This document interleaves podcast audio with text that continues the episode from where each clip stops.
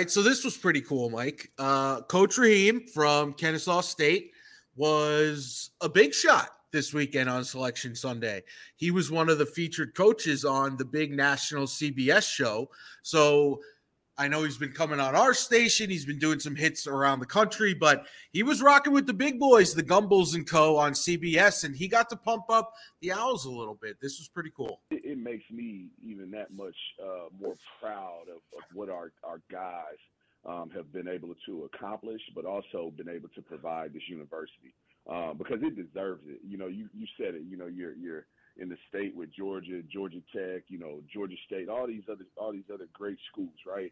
And we're kind of tucked away up here, and nobody ever really comes past. You know, yeah. uh, I'd say uh, the the battery, you know, up seventy five right. to, to see what's going on.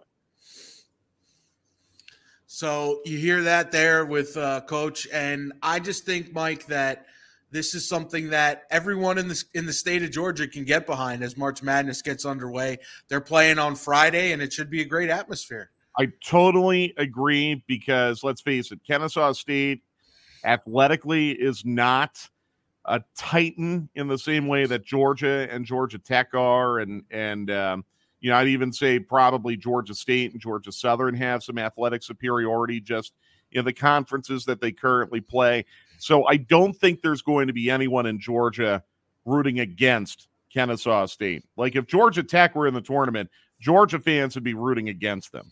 Sure. If Georgia State was in the tournament, Georgia Southern fans would be rooting against them. I think this is a situation where because Kennesaw really doesn't have a huge rival in the state, when I say huge, I mean like in terms of number of people, I really do think the entire state's going to rally behind Kennesaw State. I hope they do well. I really do. Yeah, and I think that when it comes to March Madness, um, people will also speak with uh, perhaps their their wallets and their and their and their checkbooks a little bit as well as people get you know mike it was funny i walked in i walked into the station on monday morning and what was the first thing that i saw? A bunch of printed out brackets sitting on the sitting on the counter ready to go. I don't want to know. I don't want to know that because you oh, know that would be for entertainment purposes only. I hope purposes only, even yes. We, yeah, yes. No, seriously, I, I I don't even want to know about that. So I'm going to pretend I never heard that. Well, I, I, don't think that was for anything in regards to what I was talking about. I show just prep, think, right? I think that was show, show prep. prep. Exactly. Okay. I hope yeah. so. I hope yeah. that's what it was for. And they weren't even filled out. So they well, were just. Well, I would hope not. Yeah, they, they, they were just empty. Yeah, they were just they were just empty brackets sitting there on, on the printer on the counter.